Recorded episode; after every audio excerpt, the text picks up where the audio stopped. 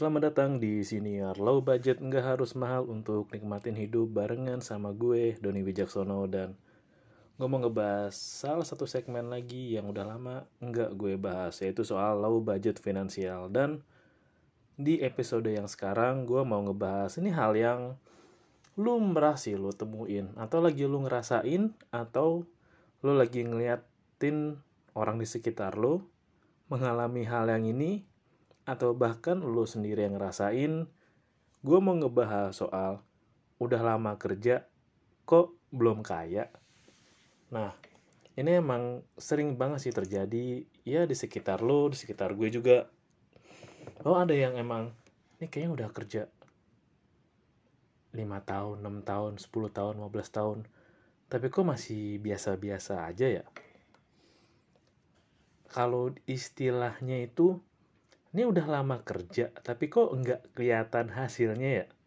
Lu sering kayak gitu kan kayak ini gue pernah juga sih denger kayak ini kayaknya orang sibuk banget ya berangkat gelap gitu kan berangkat habis subuh pulang-pulang nyampe rumah ya jam setengah sembilan jam sepuluh.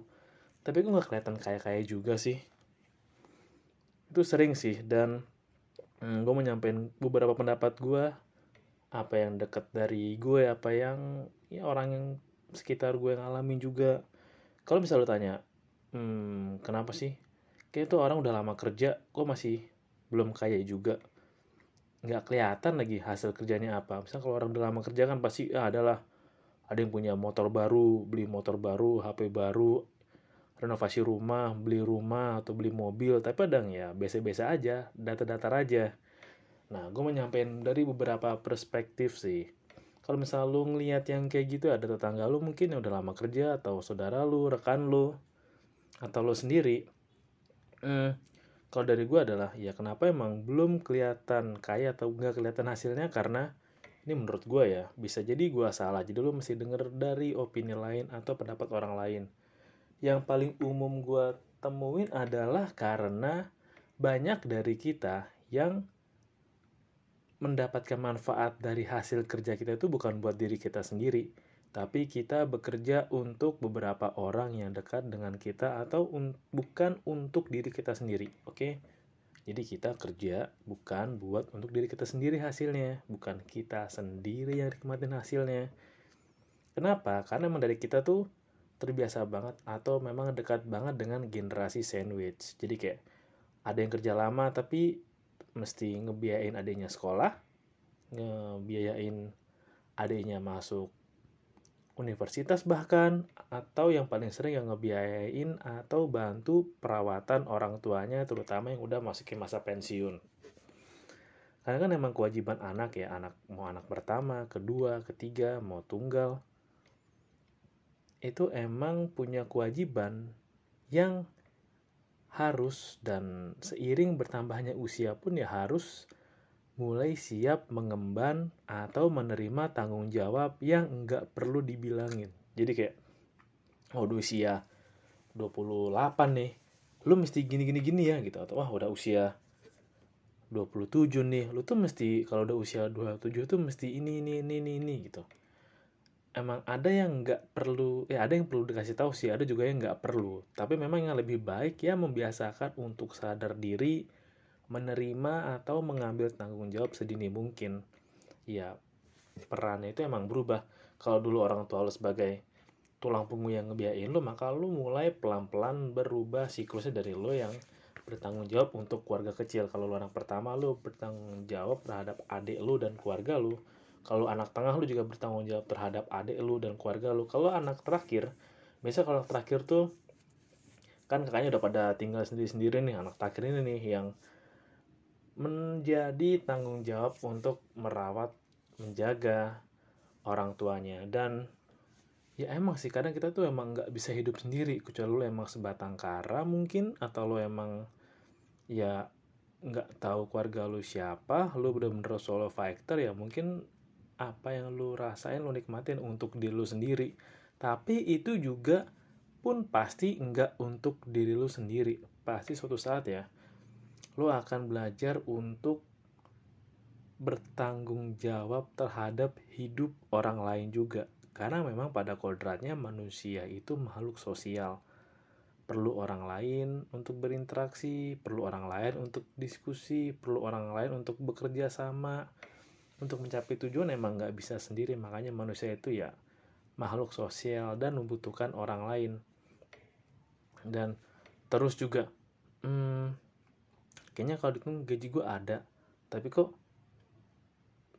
tiba-tiba habis aja ya di akhir bulan ya atau di tengah bulan ya. Nah itulah pentingnya lu ngebuat catatan pengeluaran. Jadi lu bisa tahu ke mana pos-pos uang lu lu catat aja pelan-pelan gitu. Kalau susah emang sih bakal bakal membutuhkan waktu yang lumayan untuk lu mencatat dan mengaudit keuangan lu sendiri. Tapi itu memang salah satu hal yang baik. Nah kembali lagi kayak misalkan eh, udah kerja lama tapi kalau nggak kayak kayak sih nggak kelihatan hasilnya? Nah itu juga bisa lagi dari keadaan keluarga. Dan ini gue sem gue sambil ngutip deh apa yang ada di podcast Om Ded. Dan ini masuk akal sih jadi kayak apa yang kita jalanin di sistem sekolah dari lo SD sampai SMA adalah apa yang sama persis dengan orang tua lu jalanin rasain dulu. Jadi kayak lo tuh udah terpatri dalam alam bawah sadar kita juga semuanya malah kayak masih sekolah dari SD sampai SMA kalau bisa lanjut perguruan tinggi terus lanjut lagi lo mesti nabung gitu lulus sekolah lo mesti nabung kerja lo cari pasangan nikah dan hidup bahagia selama lamanya ya gue juga pernah cerita sih di episode sebelumnya kalau emang gue juga pernah punya mindset kayak gitu yang wah habis lulus kuliah nih terus kerja nih wah penasaran nih pengen kerja nih pengen punya duit yang lumayan terus nabung terus nikah. Ah terus sudah jalanin hidup dengan keluarga sampai tua. Ya sambil nyicil beli rumah beli mobil beli keperluan rumah tangga sampai nikmatin masa pensiun dengan damai dan ternyata memang hidup tidak berjalan seperti itu kecuali Anda memang orang yang punya dari awal ya atau didukung dari awal oleh privilege. Dan aku sempat mikir sih, sebagaimanapun orang punya privilege pun juga pasti ada beban untuk bisa menjaga privilege itu. Misalkan kayak ada nih misalkan si Budi, Budi punya privilege nih anaknya orang pemerintahan lah gitu. Kayak pejabat anak ya bapaknya pejabat orang tuanya pejabat di pemerintahan lah.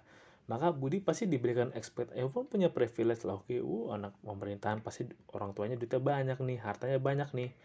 Dia punya privilege fasilitas yang bagus bisa makan yang enak bisa punya barang-barang bagus branded. Tapi di satu sisi dia juga mesti ngejaga untuk privilege ini nggak berkurang nilainya atau enggak hilang malah. Karena kan sering temuin kayak orang tua kaya tanah di mana-mana ya anak ada tiga rebutan gak akur semua hilang sih maludes tanpa jejak. Lo pasti juga pernah nemuin deh bahkan mungkin orang di sekitar lo nih kayak hmm ini tadi kayak juragan tanah punya banyak tanah di mana-mana kenapa semenjak dibagiin ke anak-anaknya tanah-tanah itu tiba-tiba menguap nggak ada hasilnya? Karena emang ini juga mesti dipahamin sih. Ini gue juga sambil belajar. Kalau orang tua lu suka bilang bahwa dulu zaman bapak tuh gini gini gini lo mau punya ini bapak ini mau berani nyicil beli tanah beli nyicil beli rumah beli nyicil mau bangun rumah nyicil. Tapi keadaan sekarang kan berbeda dan ini emang hal yang gue bilang gini deh kayak ya kalau dulu kan nilai rupiah uang itu kan masih gampang masih rendah. Ibarat kata kalau dulu ya 200 rupiah lu bisa dapat 5 sampai 6 es teh manis botol gitu dengan 200 rupiah. Sekarang 200 rupiah lu bahkan dapat permen satu aja kurang. Dan kalau dulu tuh orang tuh gajinya tuh ya katanya kecil sih. Misalnya gaji 15 ribu atau kayak temen gue cerita bahwa dia gaji sih ya 2 jutaan tapi tuh harga-harga barang tuh murah banget apalagi harga gadget-gadget. Dia pernah cerita bahwa ya sebelum tahun 98 tuh dia tuh bisa gitu misalnya dengan gaji 2 juta bisa kredit HP paling terbaru udah bisa nyicil bangun rumah udah bisa pesta tiap minggu buka botol gitu tapi duit masih ada aja. Ya emang bener-bener semurah itu dulu. Tapi ketika harga kurs dolar meledak tahun 98 akhirnya semua berubah kan ya tadi lo biasa 10 ribu lo bisa dapat telur 4 kilo sekarang cuma setengah kilo. Itu emang ngaruh banget sih. Dan kalau misal lo ngeliat bahwa ya wah ini si apa namanya wah si anak si ini nih hmm, bapaknya orang kaya nih. Tapi kok sekarang kerja nggak kata apa-apa? Nah bisa jadi emang bahwa kan masih banyak orang-orang dari, dari bahkan teman-teman kita di sekitar kita yang digaji untuk UMR dan UMR tiap daerah itu beda-beda banget. Apalagi kayak ya lo tahu sendiri lah daerah yang UMR kecil.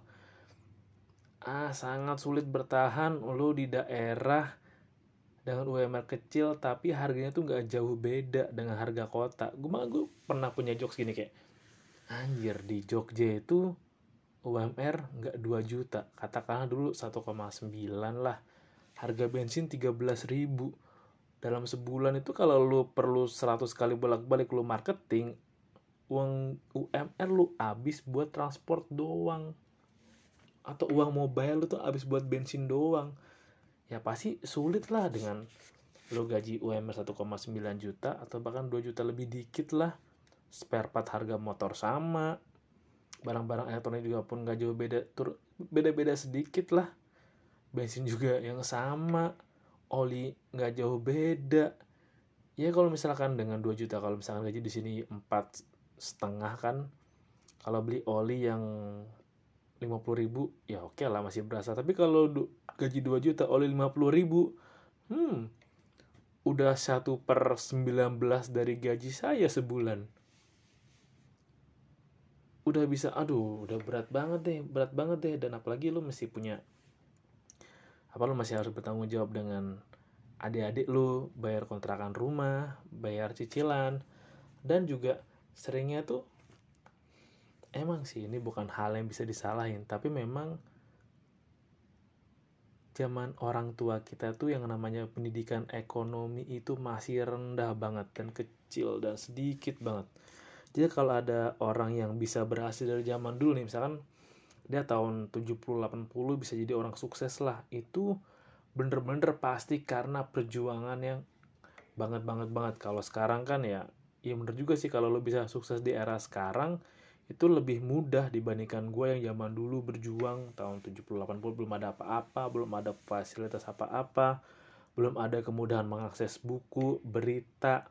Ini namanya berjuang bener-bener berjuang. Makanya kayak kehebatan orang yang sukses zaman dulu dengan zaman sekarang itu nilai perjuangan itu ya lebih tinggi zaman dulu Iya tinggi zaman dulu ke mana-mana. Kalau sekarang kan lu bisa dapat informasi dari mana aja, dari TikTok, ya, Facebook, Instagram, lu browsing, lu baca buku sekarang gampang. Ada audiobook, ada ebook, ada platform lu bisa beli buku bekas online, jadi buku apa ke perpusnas gitu bisa nyari segala apa nyari dulu katalognya kalau zaman dulu kan lu mesti datang ke sana kemari gitu. Dan emang kalau zaman sekarang pun tetap lagi kenapa udah kelihatan apa kenapa udah lama kerja tapi nggak kelihatan kaya? Karena emang kenaikan harga barang-barang atau inflasinya bener-bener beda tipis dengan kenaikan harga gaji. Dan UMR itu ya untuk lo sebagai syarat atau ya patokan untuk lo bisa hidup layak single seorang diri jomblo hitungannya nggak ada tanggungan siapa-siapa itu komponen dari UMR dan lihat lagi kan komponen UMR tuh gue lupa ada berapa ya di atas 20 atau 30 komponen. Mungkin saya inget gue eh, ada biaya kayak uang sabun mandi uang transport ya kalau nggak salah ya. Terus misalkan uang beli air beli makanan dan bla bla bla bla banyak komponen untuk mencetuskan berapa gaji UMR dan itu untuk sendiri. Tapi ketika udah berkeluarga untuk gaji UMR ya perjuangan itu bakal berat banget bro.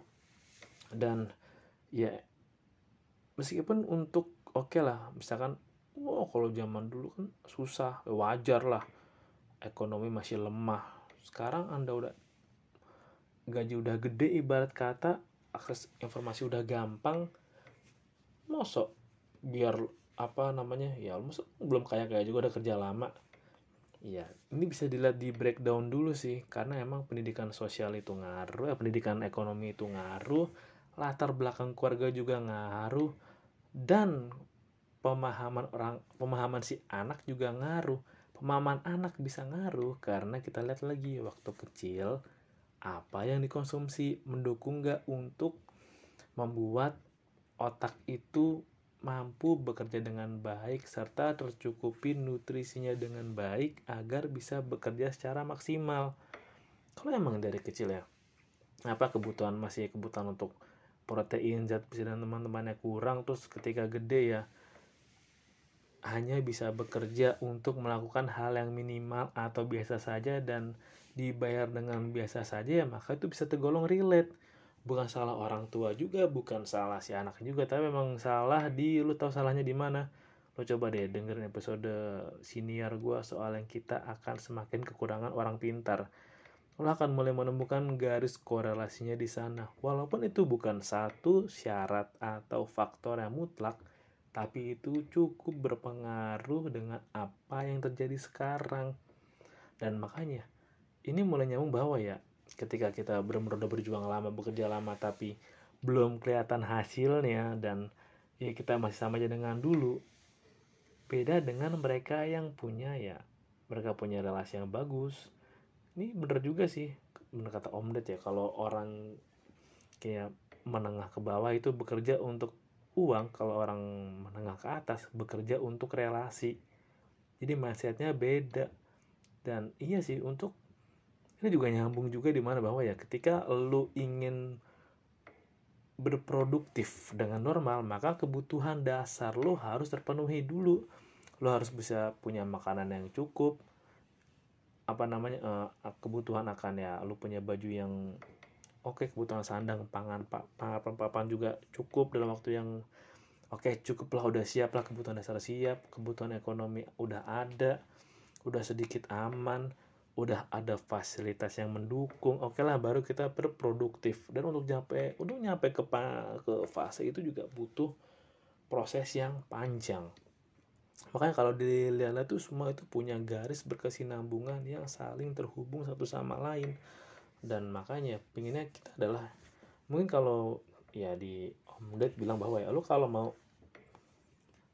ya lo kalau mau kaya bukan dengan berhemat tapi dengan gedein pengeluaran lo betul setuju tapi lebih baik lagi bahwa ya ketika lo ingin jadi beneran kaya sambil lo mencari atau berusaha menghasilkan pasif income cara menghasilkan pendapatan yang lebih juga harus bisa untuk menjaga pengeluaran lo sebaik mungkin. Yang sering terjadi kan semakin tinggi besaran gaji lo, maka semakin tinggi pengeluaran lo. Yang diharapkan dari lo budget adalah dengan semakin tingginya pendapatan lo perlahan per tahun bertahap tetap apa yang lo terapin di gaya hidup lo ya biasa aja apa yang lo jalanin biasa aja. Kalau nggak perlu banget nggak bener-bener membutuhkan banget ya nggak usah beli. Kalau emang masih bisa dipakai dan masih layak ya nggak perlu diganti atau buru-buru jual. Kalau emang bisa kelihatan sederhana dan biasa aja kenapa harus mewah? Karena kebanyakan yang kelihatan mewah kan utangnya banyak dan makanya itu juga penting punya pendidikan finansial. Dan setelah gue baca buku Psychology of Money pendidikan finansial itu banyak yang menitik beratkan pada psikologi. Dan emang bener sih. Dan ini juga nyambung sih sama kalau lihat videonya Pak Gita dengan Bante Utomo. Bahwa ya semua soal keinginan semakin besar. Penghasilan lo semakin banyak keinginan lo semakin lo bisa mengendalikan apa yang lo ingin dan apa yang lo butuh maka semakin lo bisa sadar bahwa ya kayaknya gue nggak perlu ini deh kayaknya gue nggak butuh ini deh. Dan itu emang salah satu hal mutlak yang harus lo penuhin kalau lo emang beneran kaya. Orang yang beneran kaya itu bener-bener tampilannya biasa aja. Tapi ketika orang yang beneran beneran berusaha pura-pura kaya pasti tampilan sangat-sangat mewah. Jam branded sepatu branded tas branded. Padahal ya kalau dulu ada lu pernah baca artikel kan yang ya sebenarnya sih mereka tuh sosialita punya komunitas terus saling patungan beli barang sepatu eh beli barang tas terus tergantian ada enam orang patungan gitu. Hari ini di A besok di C besok di F besok di D. Yang gitu kan juga ada makanya mau jangan sering tertipu tampilan luar. Dan menurut gue nggak apa-apa sih kalau emang ada orang yang udah lama kerja udah lama ya kata sibuk apa tapi yang belum kelihatan hasilnya nggak apa-apa. Mungkin hasilnya baru bisa dilihat 10-15 tahun nanti atau memang hasilnya itu lebih banyak kelihatan ke dalam. Lebih ke bahagia secara diri dan keluarga. Karena emang masuk ada aja sih orang komen-komen anjing emang mau tetangga kayak mau teman deket kayak mau dari sosial media kayak. Kalau komen emang suka tolol sendiri sih dan kalau lo udah bisa mulai mengendalikan psikologis lo untuk mengabaikan keyboard warrior atau orang-orang yang asal komen bangsa di internet itu akan ngebantu kedamaian lu lebih nyaman. Dan kalau yang masa ini lo merasa bahwa kayak hmm gue udah kerja lama nih udah lama banget kerja udah gigi banget gue kerja tapi gue gak kaya kaya uang gue juga ngalir ke sana lagi ke sini lagi untuk invest susah nabung susah. Kalau dari gue ya oke emang lo harus jalanin lah jalanin terus sambil mungkin lu harus sambil siapin sesuatu yang ah, ini kayaknya penting gak sih buat gue? Gitu. Ini gimana cara gue bisa menambahin passive income ya lu perlu sabotase diri untuk bisa menahan apa yang lu pingin. Karena emang benar-benar apa yang lu pingin itu bukan apa yang benar-benar lo butuh. Dan kembali lagi pasti kayak ya ya udah kerja lama nggak kelihatan hasilnya nih masih gini-gini aja bisa biasa aja. Mungkin emang hasilnya tuh nggak terlihat sekarang. Nggak terlihat dalam 2-3 bulan terakhir bisa belasan bahkan puluhan tahun ke depan. Atau jika mau berkaca ke diri sendiri bahwa ada pertumbuhan emosional di sana seiring berjalannya waktu dan seiring berjalannya kita belajar dari kesalahan. Jadi ya nggak apa-apa kalau emang masih kelihatan udah kerja lama tapi masih kelihatan biasa aja nggak kelihatan hartanya. Yang penting lu punya sesuatu yang bisa membuat lu merasa lebih baik, merasa lebih berguna dan merasa membantu secara ekonomi beberapa tahun ke depan baru berasa hasilnya 10-15 tahun ke depan ya nggak apa-apa kayak nggak apa-apa lah kayak gue bersusah-susah dulu lima tahun hidup biasa banget biasa banget. Tapi apa yang gue lakuin udah mulai bisa kelihatan hasilnya 10 tahun 15 tahun 20 tahun. Sehingga ya ketika gue udah tua nanti yang jadi pemenangnya adalah gue karena gue menyiapkan apa yang harus gue siapkan untuk diri gue di masa tua yang akan mendatang. Dan semoga buat lo yang dengerin yang masih merasa kayak penghasilan gue biasa aja nih. Kurang malah mepet banget malah pengennya bisa lebih pengennya bisa lebih. Gue doain semoga lo bisa menemukan pekerjaan atau aktivitas hobi apa pun itu yang bisa membuat lo merasakan bayaran yang lebih besar dari apa yang lo terima sekarang. Dan semoga ya pasti ada manfaat atau ada hikmah kenapa lo hmm saya kecil di sini pasti ada entah kayak lo mesti bertanya lagi kepada diri lo sendiri lo udah melakukan hal ini dengan baik apa belum apakah lu udah menjalankan apa yang diarahkan dengan belum dan apakah lu sudah gigih atau bekerja keras dengan belum. Kebanyakan kayak orang bilang kayak rezeki udah diatur. Ya iya tapi bener juga sih ini kata Mas Haska tadi Haskan Asadi bilang bahwa ya kata-kata toksik itu kayak hmm tenang rezeki udah diatur. Seakan-akan memang kita tahu rezeki kita berapa rezeki kita ya semana aja. Padahal kalau kita mau berusaha dan berjuang lagi jangan-jangan rezeki emang udah diatur melebihi aturan yang pernah kita bayangin sebelumnya. Jadi keluar topik gitu tapi nggak apa-apa lah. Ya udah lama kerja tapi belum kelihatan hasilnya. Ya udah terus jalanin aja. Kalau emang lu nggak suka lu cari tempat baru. Kalau emang lu pingin mencari hal lain untuk ya, ya hasil yang terima kepada dalam bentuk uang endorsement mungkin atau kerjasama mungkin atau wirausaha mungkin ya tetap cari apa yang lo suka sih. Karena saat itu ketika lo tahu apa yang lo suka apa yang lo senang ngebantu banget ngejalanin proses dari perjuangan lo meraih mimpi lo ya mungkin emang sulit sih nggak ada yang dukung. Tapi nggak apa-apa lah. Seenggaknya lo lebih keren dari orang di luar sana. Cuma bisa teori cuma bisa menghalu cuma bisa memaki-maki pemerintah dengan kasar dan itu sih mau gue share. Udah lama juga ternyata ya. Okay, thank you. Terima kasih sudah mendengarkan low budget. ingat nggak harus mahal untuk nikmatin hidup 拜拜